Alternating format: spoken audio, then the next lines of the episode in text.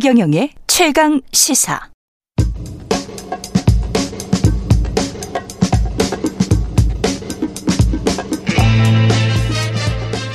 네, 최근의 최강사 뉴스 일대기 시간입니다. 우리가 접하는 뉴스의 태초부터 지금까지 뉴스 일대기를 쫙 살펴보겠습니다. 뉴스톱 김준일 대표, KBS 박대기 기자, 그들의 전지적 시점으로 분석하는 뉴스 일대기 지금부터 시작하겠습니다. 안녕하십니까? 안녕하세요. 안녕하세요. 예, 업무 개시 명령. 우리가 또 이런 것까지 또 알아야 되네요. 새로운 용어가 등장했습니다. 업무 개시 명령은 뭡니까, 일단?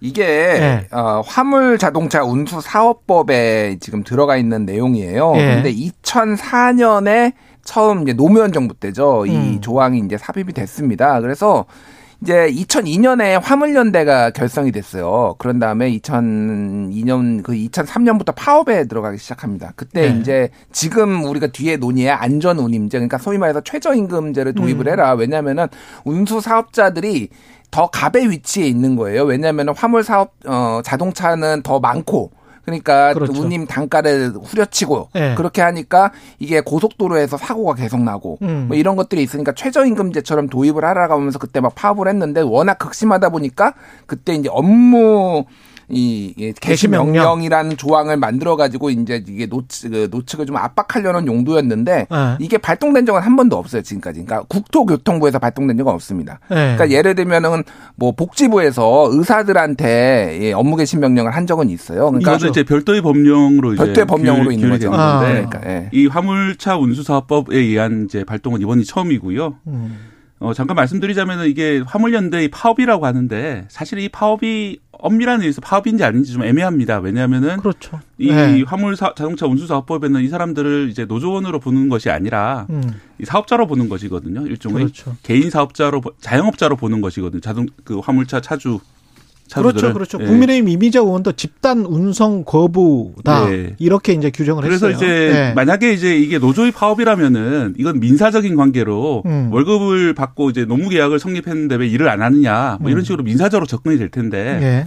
그런 계약 관계가 없는 이 자영업자한테 일을 시키려고 하니까 특별한 조치가 필요한 겁니다. 음. 그래서 이제 특별한 법률이 만들어진 거죠. 아, 만들어질 그래서, 때. 그래서 이 법을 발동시킨다는 자체가 이게 파업이 아니다 이런 이런 뜻으로 보이고요. 그러네.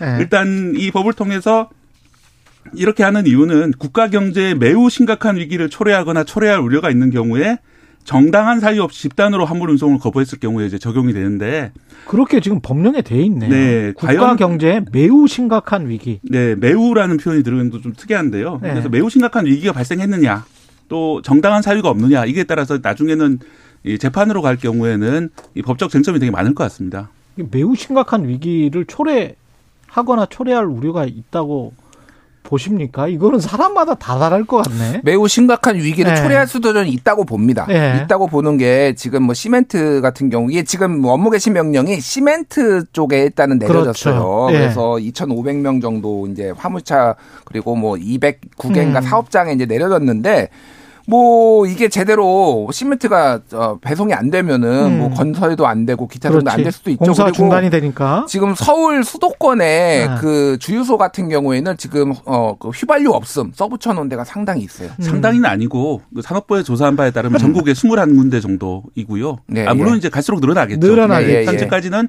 전국 21곳 정도. 지금은 좀 저장한 거 가지고 그 쓰겠다는 네. 이야기겠죠. 재고 가지고. 그러니까 네. 그래서 그러니까 탱크로리가 이를테면 1, 2, 3번이 있으면 다르잖아요. 네. 3번은 지금 기름이 다 떨어지고 2번하고 네. 1번만 이용하세요. 뭐 이런 식으로 되는 경우도 있고 뭐 그래요. 그러니까 음. 중요한 거는 뭐 국가 경제 심각한 위기가 될 수가 있는데 음. 그 위기를 초래한 게 누구냐라는 라는 거예요. 왜냐하면은 이게 화물연대가 올해 6월 달에 뭐 그때 파업 일몰제 관련해서 일몰제 네. 관련해서 이제 파업 뭐 아니면 운송 거부를 했잖아요. 네. 그때 정부에서 어 일몰제 관련해서도 더 연장하는 걸 논의를 하고 그리고 음. 품목 확대에 대해서도 논의를 하겠다라고 했는데 아 그때 품목 확대에 대해서도 논의하겠다고 예예예. 예, 예. 근데 아무것도 아. 사실상 아무것도 안 했어요. 그러니까 지난 예. 다섯 예. 달 동안 이 문제 저도 핵심이라 생각하는 문제가 예. 뭐냐면은 사실 파업을 한번 했었잖아요. 그랬죠. 6월 달에 이제 끝내고 다시 복귀를 했는데 왜 다시 예. 파업에 들어갔느냐 그 과정이 좀 안타까운데 그때 파업을 끝내면서 이제 조건이 이거를 일몰제를 연장하고 그리고 또 하나의 조건은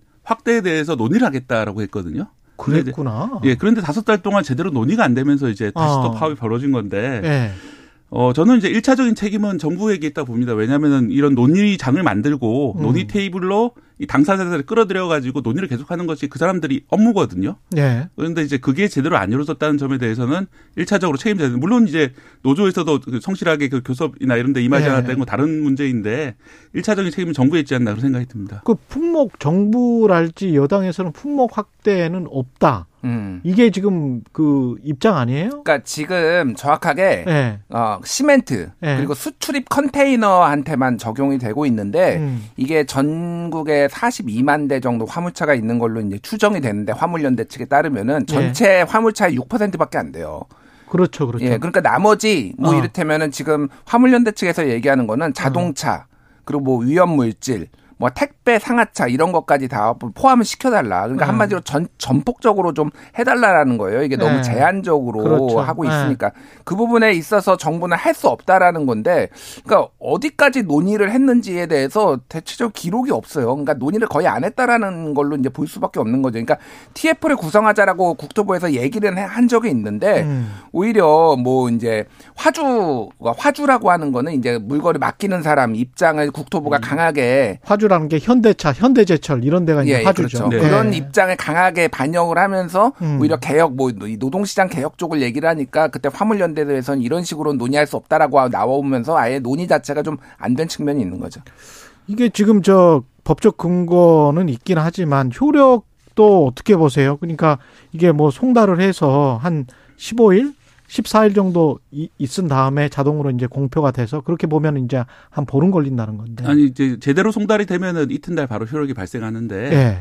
제대로 송달이 안 되죠. 이제 등기를 수령을 하다가 거부하거나 사, 뭐 집에 아무도 없거나 뭐 이런 예. 식으로 돼서 이제 거부가 되는 경우가 있고 그러면 이제 공시 송달을 이용해 가지고 그렇죠. 뭐 전자 송달로 하면은 조금 더 기한을 단축시킬 수 있다고 합니다. 그래서 그렇다 음. 하더라도 좀뭐 최소한 1, 2주 정도는 걸릴 거라고 정부에서 예상을 하고 있는데 예.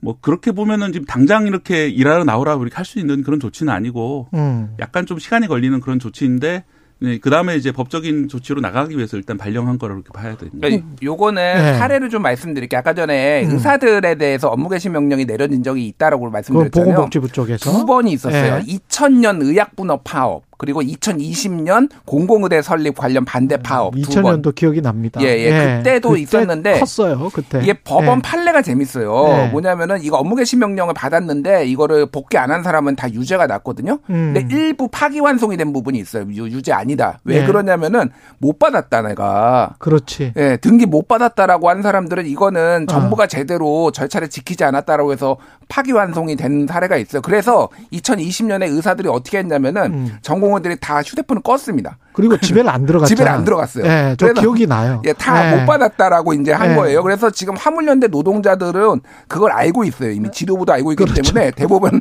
그리고 원래 화물연대는 집에 안 들어가는 일이 태반이에요. 왜냐하면 아, 배송하다 보니까 그냥 어, 저기 고속도로 휴게소에서 자고 막 이런 분들이 많거든요. 음. 어 떻게 전화를 할 것이냐 이제 이게 저게 관건이 돼버리는 거예요. 그러니까. 그리고 이게 사실은 이 문제가 발생한 이유가 아까 말씀드렸다시피 이게 노무 관계가 아니기 때문에 기본적으로 법이 규율하는 바는 음. 그렇기 때문에 이 사람들에게 일을 시킨다는 게 상당히 특수한 상황에서 가능한 거거든요. 예. 이게 직장처럼 안 들어오면 뭐 해고하겠다 이렇게 할 수 있는 게 아니거든요. 예. 왜냐하면 이 사업자로 규정이 돼 있기 때문에. 그렇죠. 그래서 이제 이런 공시송달이라는 어려운 절차를 거쳐야만 이 사람들한테 일을 시킬 수 있는 건데 음.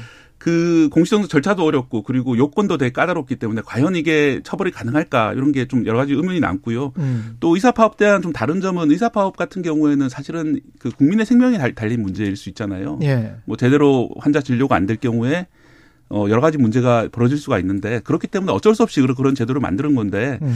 화물연대 파업이 지금 국민의 건강권을 위협하고 있다라고 보기에는 좀, 좀 이런 게 아닌가. 물론 음. 이제 이게 엄청 길어져 가지고 필수적인 약품이 배달 안 되고 이런 상황이 벌어지면 그럴 수가 있겠지만 음. 지금 단계에서는 조금 그런 게 받아들여질 가능성이 낮지 않나 는 생각이 듭니다. 지금 저 국가 경제와 관련해서도 여러 의견이 나오고 있는데 경제와 관련해서 3847님이 공사장 일용직들 일자리가 없어졌다고 합니다. 그래 시멘트 배달이 안 되니까. 음, 네. 네. 작업을 못 하겠죠. 생계에 직접적인 타격이 가는 심각한 위기가 맞죠. 네. 뭐 그렇게 되면 이제 일자리가 없어지니까. 네. 8552님은 반면에 화물연대 가입하지 않은 차주인데요. 운행을 할수록 적자입니다. 지금도 손해라는 거예요. 그래서 정부가 이렇게 강압적으로 나오면 저도 휴업 신고해야 할 것 같습니다. 화물연대 가입하지 않은 차주. 음. 그러니까 이제 서로 서로 그 여기에 그 계시는 분들은 너무 힘들다는 음. 거지. 이런 식으로는 운행을 못 한다. 그, 예, 그래서 좀 타협안이 좀 나와야 된다고 생각하는 게요. 네. 이게 사실은 그 모든 전면적인 모든 화물차에 대해서 다 적용을 한다든지 하는 것은 좀 시기상조일 수도 있습니다. 네. 그렇다면은 어, 특히 좀 취약한 부문 예를 들어서 장시간 노동이 많거나 음. 아니면 이제 벌어들인 수입이 아주 작은 영역들이 있거든요. 이게 배달하는 화물의 종류라든지 이런 것에 따라 다를 수가 있기 때문에 그런 쪽이라도 좀 예를 들어서 뭐 연장하는 것을 논의하는 그런 그 여지를 만든다든지 그렇죠. 네. 실제로 이틀 전에 그 세계일보하고 한겨레 신문에서 보도한 바에 따르면은 그 대통령실 일각에서도 그런 여, 그 폭을 갖다 일부는 받아들일 여지가 있다 이런 식으로 보도가 나온 적이 있었거든요.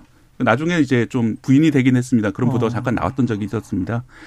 그런 걸 보면은 아직 그 협의할 여지가 없는 건 아, 닌 것으로 보이고요. 사실은 이게 지난 정부에 시작했던 제도인데 음. 지난 정부에서도 처음에 두 개의 그런 걸로 시작했던 이유가 모든 한 번에 모든 팀으로 다할 수는 없는 그런 상황이기 때문에 음. 시작을 했던 거고 사실은 이제 그런 면에서 지난 정부도 어느 정도 책임은 있는 겁니다. 왜냐하면 음. 이제 그 3년 그 거의 다 지나는 동안 이제 큰큰 발전이 없었기 때문에 그런 예. 건데요.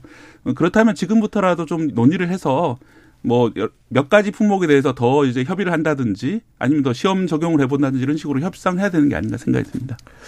일단 지금 정부에서는 3년 일몰제를 다시 도입한다라는 건데 저는 이거는 뭐 의견이 좀 엇갈릴 수 있다라고 봐요. 문제는 음. 3년 일몰제 도입하면 3년 후에 또 싸워야 되거든요. 이거를 동일하게 또 반복을 해야 그러니까. 돼요. 그러니까 이게 지금 사실은 화물차주들의 뭐 임금을 올리는 것도 있지만 기본적으로 생명권에 대한 거예요. 도로의 안전, 왜냐하면 안전뿐만이 아닙니다. 왜냐하면 네. 올해 이제 경찰청의 조사에 따르면 고속도로에서 사망 교통사고의 64.8%가 화물차에서 일어난 거예요. 그렇죠. 그러니까 한번 사고가 났다 하면은 다 화물차는 대형 사고가 나는 거죠. 그러니까 다 상당히 죽는 사고가 맞는데 이게 그 화물차주들이 이제 어, 화물연대에서 여론 설문조사를 했거든요. 음. 94%가 졸음운전 경, 경험이 있다라는 거예요. 이거 시간에 맞추려면은 도저히 안 되니까 그러니까 쪽잠 자고 그냥 24시간 뭐 그냥 화물차에서 계속 생활하고 그러면서 운전을 하다 보니까 그러니까 이게 이제 운임을 올리면은 외국에 미국에도 그렇고 한국에도 이제 뭐 여러들이 연구가 있는데 교통사고가 줄어든다라는 거예요. 운임을 올리면은 왜냐면은 돈을 그만큼 더 많이 벌어야 되는 그런 유인이 사라지니까 외국에는 그래서 그렇죠. 심지어 이제 뭐 미, 유럽이나 미국에는 한 주에 운행할 수 있는 시간 제한은 법까지 있어요. 유럽에는 58시간 합리, 이상 합리적일 수 있겠네. 예. 그런데 그거를 58시간 뭐 제한 이런 식으로 걸려면은 최소한 어느 정도 단가는 맞춰 줘야 된다. 이런 이제 문제들이 생기는 거죠. 그러니까. 근데 국토부는 이제 그것과 안전 운임과 뭐 사고와의 그 상관관계는 아직 밝혀지지 않았다 이러면서 이제 3년 한 번 더 해보자 뭐 이렇게 네. 지금 주장을 하는 거죠. 일단 네. 한국교통연구원 조사 결과를 보면은 음. 어, 사망자 수는 2019년 대비해서 2020년 시행 첫 해에서 오히려 늘어난 면이 있기 때문에 네. 아직까지는 명확하게 안전해진 건지 아닌 건지 알 수 없습니다. 왜냐하면은 음. 어 이제 사고 건수 자체는 줄었기 때문에 그래서 좀 약간 애매한 점이 있기 때문에 좀 더 시행해 보자는 것인데. 음. 이 사실은 이 문제는 결국은 어떤 안전과 비용을 어떻게 나눌 것인지 그렇지. 싸고 약간 불안한 상태로 갈 것인지 지금처럼 아. 혹은 이제 안전하면서 좀 비용을 더 들일 것인지 뭐 그런 식으로 사회적으로 의사 결정을 해야 될 문제이고 뭐 그런 차원에서 논의가 되는 생각을 합니다. 그 타협을 하는 거하고 파업이 장기화되는 거하고 국가 경제에 어떤 게 더 해악이 될지 그것도 한번 생각을 해보시면 좋을 것 같아요. 타협 음. 타협이 저는 훨씬 더 쌀 것 같거든요. 음. 빨리 타협하는 게. 그렇죠. 예. 네. 근데, 근데 장기화되면 뭐 윤석열 대통령은 그렇게 생각하시지 않는 것 같고 예. 어떤 불법 파업에 대해서도 절대 용인하지 어. 않겠다. 이제 법치주의를 얘기를 했는데 글쎄요, 뭐 이게 이게 뭐뭐 뭐 파업이라는 게 일부 불법이 들어갈 수도 있고 아닐 수도 있는 건데 모든 음. 거를 이제 법과 원칙을 얘기를 했을 때 이게 사회적 갈등을 줄일 수 있느냐 뭐 그런 것도 좀 생각을 해봐야 될 것 같습니다. 저는 이제 용어 자체가 이제 불법 파업이라는 용어가 많이 정부 쪽에서 나오고 있는데 사실은 이제 불법인지 아닌지 좀 애매한 그런 그렇죠. 게 많거든요. 왜냐하면 이게 예를 들어서 이제 노동조법에 따른 파업처럼 뭐 표결을 거치지 않는 파업이나 음. 이런 것이 아니라 그렇죠. 집단 운송 거부에 해당하기 때문에 예. 그 자체로는 이제 불법이라 말하기 어려운 점이 있습니다. 그러면 예. 이제 공정거래법으로 가가지고 이 사업자들이 다른 사업자의 영업을 방해하거나 이런 식으로 가면 이제 불법이 될 수 있는데 음. 아니 그렇다는 명확한 그런 케이스들이 나와야지 이제 나중에 불법이 되는 거거든요. 음. 실제로 의사 파업인 경우에도 그래서 불법인 경우와 불법이 아닌 경우들이 있었고요. 그렇죠. 너무나 좋은 의견들이 많이 나와서 문자를 좀 읽어드리고 끝내겠습니다. 정근채님, 정부가 그동안 화물차주에 대한 지원이나 혜택을 많이 제공했죠. 자영업자인데 왜 공익을 위해서겠죠. 업무 개시 명령 타당하다고 봅니다. 2817님, 저는 다 동의합니다. 동의하는데 왜 하필 지금 이때인가? 다들 너무 어렵잖아요. 이렇게 말씀하시는 분들이 있고 홍성원님은 언제까지 값싼 노동력으로 경제를 지탱할 건가요? 조성빈님, 화물연대가 물류를 볼모로 파업한다고 하는데 정부가 물류와 국가 이익을 볼모로 노동자들에게 안전과 생계를 희생하라고 강요하는 것 아닌가요? 물류가 국가의 핏줄이라면 그걸 담당하는 사람들의 안전과 생활이 안 진짜 국익이라고 생각합니다. 예. 정말 청취자분들 현명하시네요. 예, 좋은 의견 감사하고요. 뉴스톱 김준일 대표 KBS 박대기 기자였습니다. 고맙습니다. 감사합니다. KBS 1라디오 최경련의 최강시사 듣고 계신 지금 시각 8시 46분입니다.